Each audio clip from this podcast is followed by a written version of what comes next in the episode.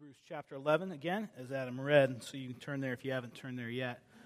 If you're new with us, I typically start my sermons this way. You're probably going to hear some kids throughout the service. That's fine. We all hear them. We love the kids. We love those who work with the kids. They're right on the other side of this wall, and occasionally we hear from them, and that's fine. Don't, don't get nervous about it. But don't stop listening either. You got to keep listening. Hebrews chapter 11. Last week, we looked together at what it means to die in faith. As we looked at a few characters, mainly Abraham and Sarah, and we looked at what it means to die in faith. We've had our journey now through Hebrews chapter, well, really all of Hebrews for a while. We've seen some themes emerge. Some of you, this will be a little bit of review. We've seen these themes of, of warnings and promises weaving together in and out in the midst of all the, the warnings and all the promises, we're left with this to consider Christ, to look to Christ, that He is greater, that He is superior. He is greater than any problem that you're going through. He is greater than any prophet, any priest, any king that has come before. His, tr- his treasure, his home awaiting us is more to be valued than anything here. So we've been told to consider Jesus Christ and that we consider him in order that our faith might endure and that our faith might make it to the end. And in Hebrews chapter 3, as these warnings are beginning to be introduced to us, it's told to us in that, in that chapter that our, our faith that is genuine is a faith that endures to the end. And it talks about right now, you are of the household of faith, if indeed in the end your confidence is holding fast. To have the idea that your faith is genuine now, it's real right now and we know that because in the end, you're still believing. Faith that endures. And so, as we've seen this theme grow, and then we've come to Hebrews chapter 10, and, and we look, okay, now consider Jesus Christ once more as this perfect sacrifice. And then that should lead us to drawing near to God, to holding fast to God, to considering others. And then we come to Hebrews chapter 11, and how do we handle it then? Hebrews chapter 10 tells us that Adam, Adam set up for us a few weeks ago. And that is that this is written here in order that you might endure. You have need of endurance, the end of chapter 10 tells us. You have need that your faith will endure.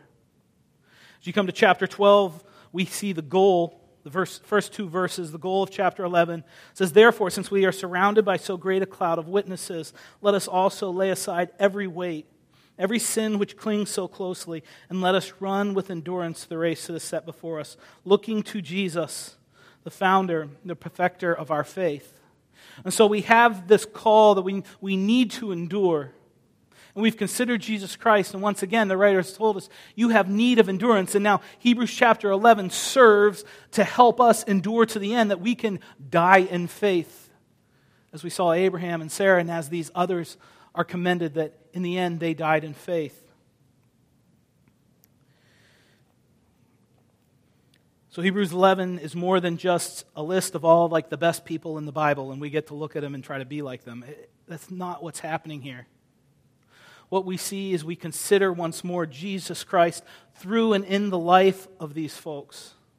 We see God being faithful to his promises, and we see God's people believing the promises of God all the way to death.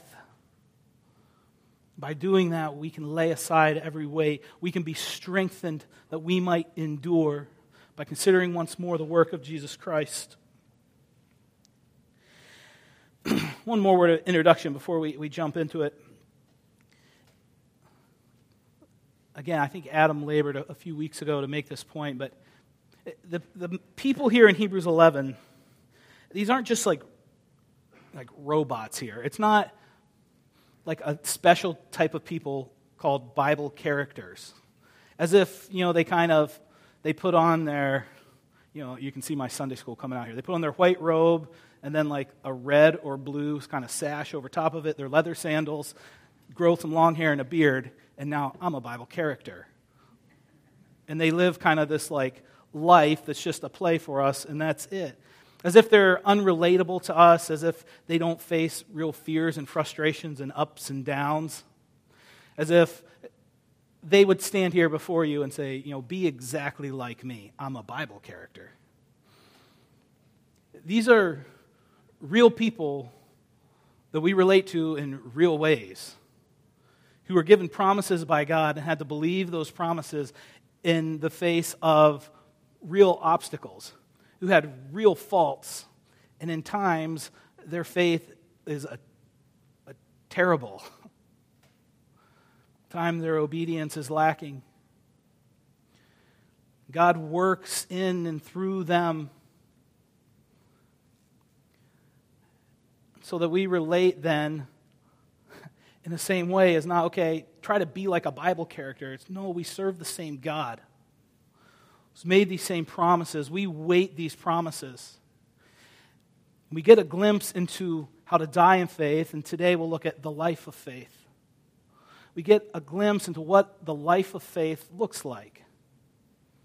What is required of us and what we can expect in this life of faith. If faith were just a simple one, two, three step process, then, you know, we would just have a handbook in Hebrews of here's faith. But instead, we see it as God works it out in his people. Much of the Old Testament, much of the Bible is written that way in a narrative form. It's not just like one proposition of here's God is, here's what you must do, and here's what you can't do. But it's God being brought to us and through this mosaic of this beautiful picture of how God interacts and God moves and God accomplishes His will and His work through Jesus Christ in His people for His glory. And we see that in Hebrews chapter 11. This passage is going to work out a little differently. It was an odd passage for me as I studied it. It's a little, a little different. So, what we're going to do is just, I'm going to just take a few minutes and simply recap some of these crisis moments or these stories that are recorded for us in Hebrews chapter 11, just to become a bit familiar with them. And then I'm just going to make simply four observations after we're done with that. Observations that we can see what's required of us and what can we expect living the life of faith, so that we have a, a better idea, not some sort of false notion, in what living a life of faith really is. All right, so the one we kind of hit last week, but we'll recap it for just a moment, is Abraham and Isaac. You see that in those first verses there, 17 through 19. Abraham and Isaac is referring to the story in Genesis chapter 2, where Abraham and Sarah were promised a son. They kind of laugh about it because they're old at this point. Sarah, even when she was of age, couldn't have children. Now she's way past that age. And God promises them a son. And then God miraculously fulfills his promise. And so much of the promises to Abraham and his inheritance rest on this idea of, of Isaac, the son. And so now, Isaac, we're not sure exactly how old he is. Now you have Isaac and Abraham. God commands Abraham, Go and take your son and offer him as a sacrifice to me. And it just, Genesis 22 says, and Abraham went. So they take this three day journey. They go out. Isaac is carrying the, the, the, bundle of wood, the stuff to help prepare the altar. He asks his dad, But where's the sacrifice? Abraham says, God will provide. They get out there, three days' journey in. They f- get to the location. Isaac is the sacrifice. They build the altar. Isaac lays there to the point where Abraham is now lifting that knife, ready to offer his son. And at the very last moment, the angel stays his hand. A ram is in the thicket. And there, the sacrifice. And Abraham is, and Abraham's commended here by faith. Abraham was going to offer Isaac. By faith, believing. It says here that Abraham thought he would raise him from the dead, maybe. And the author says, in a, in a way that did take place and that the Lord did preserve him. So then we have this kind of gigantic story. And for me, that's like, yes, that's an easy crisis moment to look at Abraham and say, wow, that was real faith. Then we come to the next one, maybe not quite as familiar, in verse 20. It says, By faith, Isaac invoked future blessing on Jacob and Esau. Uh, this story is a bit convoluted as you get into it. What you have is you have Isaac, and with Rebekah, they have two sons, and the oldest is Esau, and Jacob is the younger. And God reveals to Rebekah in this dream that the younger, that it's Jacob who is going to receive the blessing from the Lord.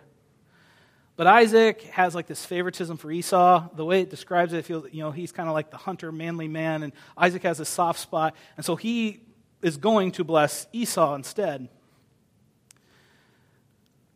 Rebecca, he seems, she seems to like Jacob more. And so Isaac disobeying, Rebecca decides, okay, gets with Jacob, and they come up, devise this plan to trick Isaac. They lie to him and make it appear, uh, they kind of disguise Jacob to look like Esau, make it appear that, that Isaac is blessing Esau when it's actually Jacob.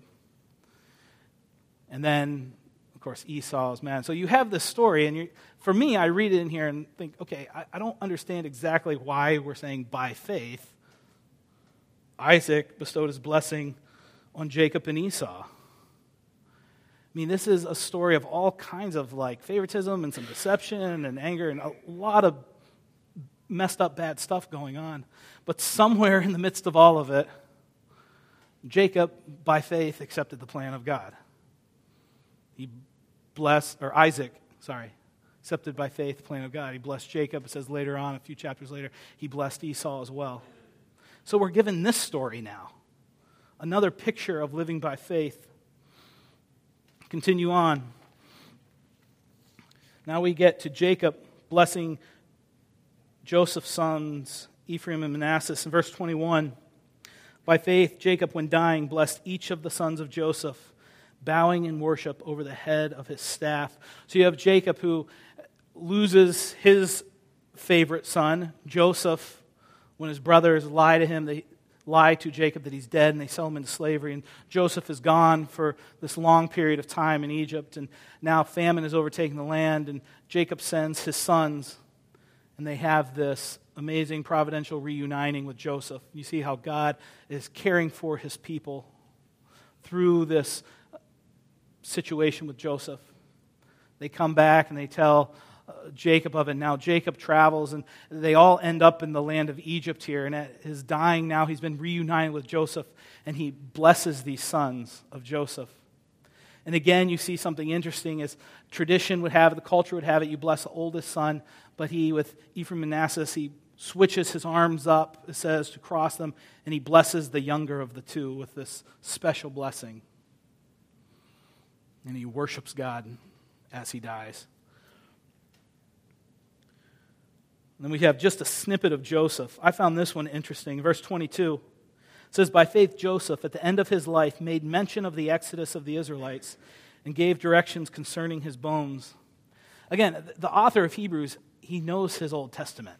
Hebrews is packed with it.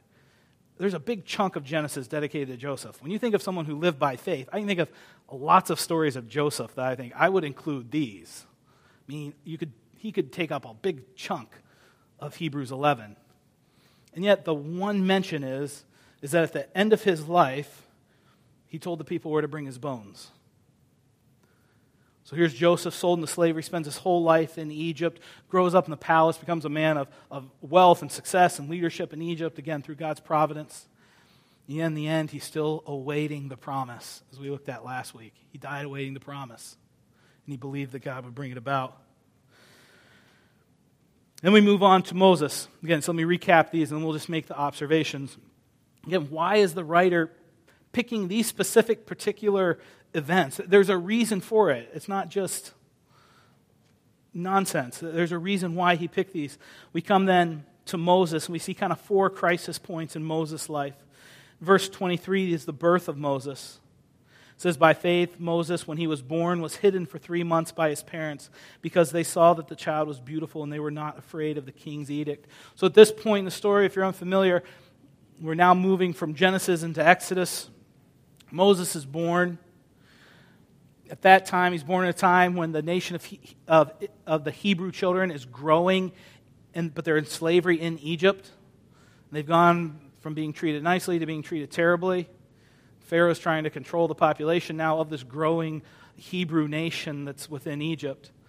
So he sends forth an edict, a law that the sons will be killed. All the Hebrew women who have sons, the sons will be killed. And so the faith that we see here is not so much Moses, but his parents' faith, taking their own lives, risking their own lives to save Moses. They, they, they hide him for three months. They disobey, not fearing the king. Verses 24 through 26, kind of really the heart of the passage. Here, it's not so much a, a moment in time, but you see Moses make a defining decision in his life that will really direct the rest of his life. It says, By faith, Moses, when he was grown up, refused to be called the son of Pharaoh's daughter, choosing rather to be mistreated with the people of God than to enjoy the fleeting pleasures of sin. He considered the reproach of Christ greater wealth than the treasures of Egypt for he was looking to the reward. It's exactly what we went over last week. They died awaiting the promise, something better to come. Exiles on this land, waiting their real home.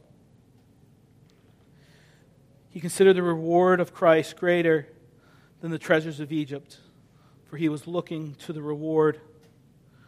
You see this decision, and this is going to direct then the rest of the story, the rest of the decisions that Moses will make going forward this defining moment by faith in his life to identify with the people of God instead of choosing the pleasures of this earth. The next one to me is very interesting. Verse 27 it says, By faith, Moses left Egypt, not being afraid of the anger of the king, for he endured as seeing him who is invisible. Now, there's a little debate about what this is referring to, but it, chronologically, in the way it is set up, it, it really seems like it's referring to the story of Moses when he kills the Egyptian who is beating a Hebrew slave and has to flee to Midian. Some people will say it's, it's actually Moses when he leads the people out of Egypt, but chronologically, we'll come to that later. It seems to be this point in his life. When you read that story in Genesis, it doesn't really paint Moses as like a big hero. in fact, it says that what happens is, again, as a result of, you see Moses deciding in that moment, identifying with the t- struggles, the persecution that comes with following Christ, instead of with the, the treasure and the wealth of Egypt. And from that defining moment, send him on a trajectory. And so here, after this decision, after this, after this has been built up by God's grace in his heart, now he sees this taking place, and he sees an Egyptian who is beating nearly to death a Hebrew slave. And he jumps into action to defend this Hebrew slave. And it doesn't really seem like it's an accident. He kills this Egyptian as he defends the Hebrew slave. And the next day or two, he begins to realize you know, he hid the body, but he's not really getting away with it. Rumors starting to spread like Moses did this. It says that he actually says he feared the king and he fled to Midian. And yet here we see by faith he left Egypt, not being afraid of the anger of the king. So again, what what are we learning by this? What are we learning about faith?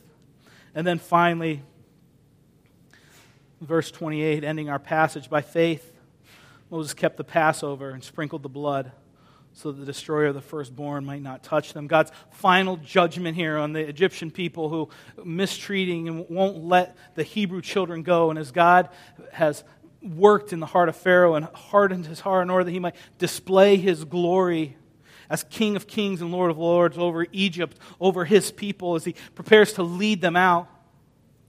This final uh, plague, this, this final judgment that the oldest son from each household is going to be wiped out. God makes a way. God makes a way of escape through a sacrifice, through the blood of a lamb. That lamb is sacrificed and blood is painted on the doorpost. The promise of God is that whoever is in the household that is covered with that blood, when the destroyer, the angel, passes over that is going to kill the son, it will pass over that household and will not kill the son. By faith, Moses believed it, communicated it, taught it to the people.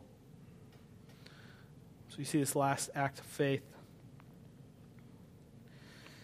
All right. Again, like I said, this is sermon set up a little differently. Now, just four observations I want to make from this. I guess first, can you think of stories in the Old Testament that you would include rather than some of these when talking about faith? Like by faith, Sarah had the power to conceive. Remember, she like laughed about it when God said it. We're taught like these are people more like us than we realize. They're not Bible characters unrelated that we just are trying to be like. How is God faithful in performing his promises, being true to his word in the lives of his people? And how do they, through some ugliness, through some real great moments as well, die in faith, live a life of faith, believing? All right, so just four observations. What is required of us? What is faith going to look like? What can we expect living this life of faith? Number one, the life of faith is complex. The life of faith is complex. It is not an easy guide. There is no easy guide to living and dying in faith. To have faith does not simply just make all decisions easy and things become very clear in your mind. I mean, you think Abraham on his three day journey with his son, do you think his soul is not overwhelmed as he's marching with his son? You think his mind, as it comes near and near, anything, you know, it is starting to seem like Isaac is actually the sacrifice. And yes, God is able to raise him from the dead, but you think his mind's not racing for other possibilities of Isaac's blessing of Jacob and Esau? I mean, that's a really messy situation. Yet, somehow through it, Jacob believed the promises, even in the midst of, of moments of disobedience, even in the midst of, of deception and favoritism and some messy things. He believed the promises, and God accomplished those things.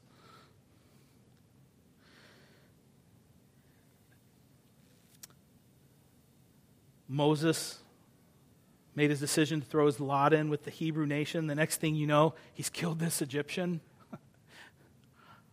now he's fleeing a life of faith. I even thought, okay, they mentioned Joseph and Moses, and think about the similarities of their life. Both of them end up providentially in the palace of Egypt. Both of them have opportunity for success and wealth and leadership and treasure. I mean, they're both put in these unique places.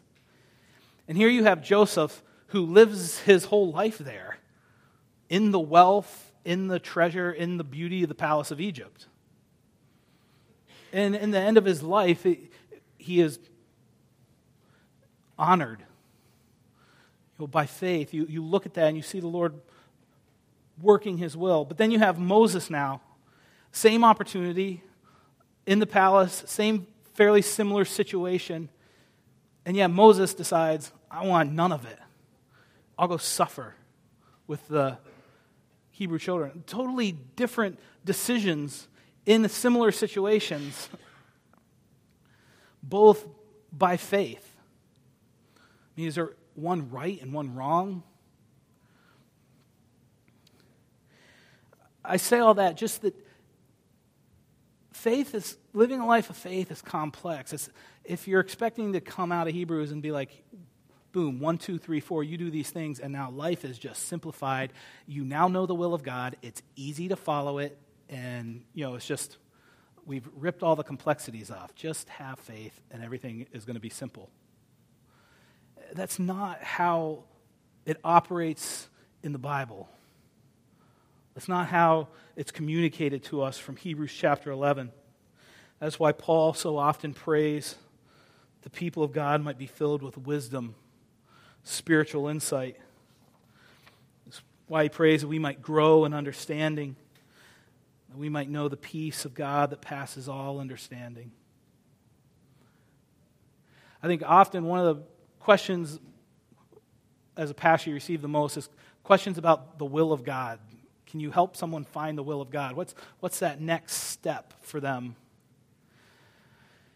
And there's a, a thought out there that if, you know, if you just have the right faith, if, if God would just, you have faith, God will just give you this sign, and then it's going to be clear and it's going to be simple, and you'll go and you'll do it. it's not that easy. Every once in a while, God does clearly move and direct in that way. Most of the time, it's more complex to that. And the life of faith keeps believing the promises, even in the midst of the complexity of it all. Don't grow overwhelmed and frustrated and give up because you think my faith must not be quite right because I still don't have it all figured out. This is still really difficult for me. I still don't know what's happening in six months from now. What is my plan? You see that it is complex. Living a life of faith is complex, but there are some things that are not complex about it. And that is drawing near, holding fast, and considering others. Drawing near through the means that God has provided word, sacrament, prayer, fellowship. Don't ignore those. Don't try to pursue a life of faith, a way to simplify things and somehow think that faith just exists as some nebulous thing you're out after. Faith is a response to God's revelation. God has revealed himself in the Word as he ministers to us through the cup, through the bread, through fellowship with one another. And then hold fast. Surround yourself with people who will watch. Be faithful. Put yourself in a place where the Word of God can speak into your heart and to your life. Hold fast to what you have believed. Keep watch, as Hebrews tells us again and again. And then consider others. In the midst of the complexity of faith, don't turn inward and become so self absorbed with, oh, what am I going to do? And you become frozen. What's the response of faith? We learn in Hebrews 10 is to consider others, to study them, to know how can I help this person? How can I stir this person up to love and to good works? Some things that aren't complex, the means that God gives us to live the life of faith. But it's not just as simple as if you believe enough, you wouldn't have gotten sick. If, if you pray for someone, you have just the right faith, and they won't get sick. And if, if you go to church every week, then God's going to let you know what your next step should be. Whether that's whatever that step is. I'm about to become a teenager. Where do I go to college? Who am I going to marry? Am I going to have kids? Should I buy the house? Should we move? Well, that one is simple. Don't move. You got to stay in Pittsburgh. Uh, coming to Redeemer. So that's not complex. But beyond that, it is complex. And don't grow frustrated in it. Don't be overwhelmed by it. Living the life of faith, living that complexity. Secondly, the life of faith rests in the sovereignty of God. Things I don't think are going to be brand new to you and overwhelm you, but I think getting a better perspective of what this life look, looks like and what's required of us is helpful, very helpful. The life of faith rests in the sovereignty of God. I mean, you look at Abraham, believing that God might raise his son from the dead. Isaac, we are looked at in all the confusion and deficiency. He believes, okay, this is going against every cultural norm. This is going against every instinct in my own, but I'm going to bless the younger son, even though it happened in this weird way. Trusting in the sovereignty of God. Joseph trusted that God would be true to his promise. I mean, Joseph spends his whole life in slavery, and God providentially then moves him into this place of power. He's still in Egypt when he dies still awaiting, believing God's going to bring him and the children of Israel to a land, to a land that he has promised. He gives instructions bring me with you when you go. Moses' parents, I mean, do you, resting in the sovereignty of God when they hide this child, I'm sure every time that child cried in those first three months, overcome with, oh, I hope no one hears. Hope no one finds out. Then you read how they put this child in the, the basket, set him off in this watery area. They don't know what's going to happen, resting in the sovereignty of God. So we see the life of faith rests in the sovereignty of God, and a couple subpoints under that. One, again, it's in response to his word. Response to the promises, to who God reveals himself to be. It's not a que sera, type of life. It rests in the promises of God, how God has revealed himself. Life of faith rests in the sovereignty of God, even in impossible situations. There are times in your life when what you're called to do just doesn't make sense. Times when you have faith, when the desire of your heart seems to not be happening. You think of Abraham and Sarah, that's an impossible situation. God brought about a child for them. You know what? If God hadn't brought about a child for them, it could still be an incredibly hard and impossible situation. And you rest in the sovereignty of God as He cares and He leads and He directs as He sees fit. A life of faith that rests in the sovereignty of God causes us to take risks.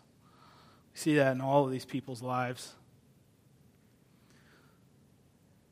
Faith very often moves in the opposite direction of security. Not always. It's not like just because something's harder means you're supposed to do it, but very often moves in the opposite direction of security even the idea of when you consider others and you invest great time and energy and care and love in someone, you risk, you open yourself up to really being hurt, to being let down.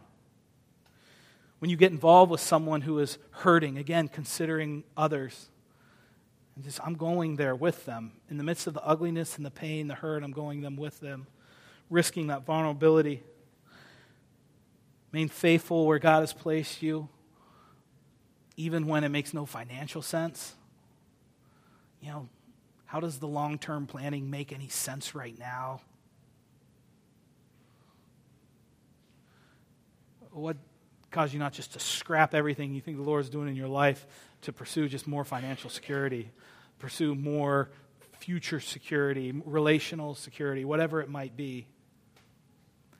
Faith and the sovereignty of God cause us to take these risks in life.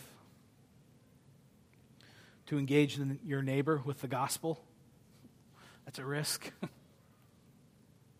a couple things it doesn't mean.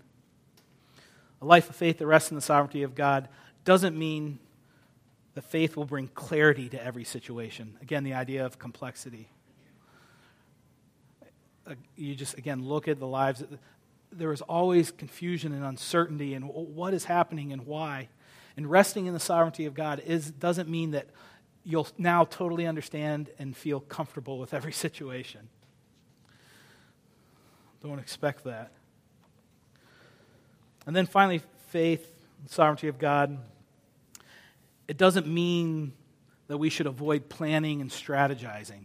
I read an interesting comment on the kind of someone questioning this idea of Moses' parents acting in faith. That if they didn't fear the king, then why did they hide Moses? That idea. What sort of faith is there? It says they didn't fear the king's edict, but why did they hide Moses? And faith and sovereignty of God doesn't like knock out realism, planning or strategizing. As the idea of you know having faith, think of it this way: you have faith to go on a mission trip to Africa and serve in some way. But if you get like all kinds of inoculations and you take care and you don't go after dark and you do some specific things, it doesn't mean you don't have faith. It just means you're, you know, not an idiot. I think sometimes there can be this, uh, you know, idea that our lack of, of planning or strategizing, or if there's any planning and strategizing, you're not trusting the sovereignty of God. You know, having a plan how to evangelize isn't a bad idea. It doesn't mean you don't trust that God is sovereign in the saving of souls, whatever it might be. Uh, but again, just a, a look at what we learn about faith. All right, number three, third observation. The life of faith is ruled by God fear, not man fear, or fear of God, not fear of man. Throughout, you see a couple times where people acted because they didn't fear the king, they didn't fear the king's edict. I don't think this doesn't have the idea of like they're just people who are like totally above feeling anxiety or feeling. I mean, do you think Moses' parents, there wasn't some sense in which they were scared every time that kid cried and they're trying to hide him? Or when they put that kid out in the Moses in the basket and sent him floating out, that they're not overwhelmed in their heart and their soul. But ultimately, they fear God over fearing man. The fear of man is such a, a crippling effect on the life of faith. It can shape the way we, our values, shape our perception, shape the decisions we make in the world around us if we fear man or we fear God more. It can shape the way you parent if you fear God more than you fear man.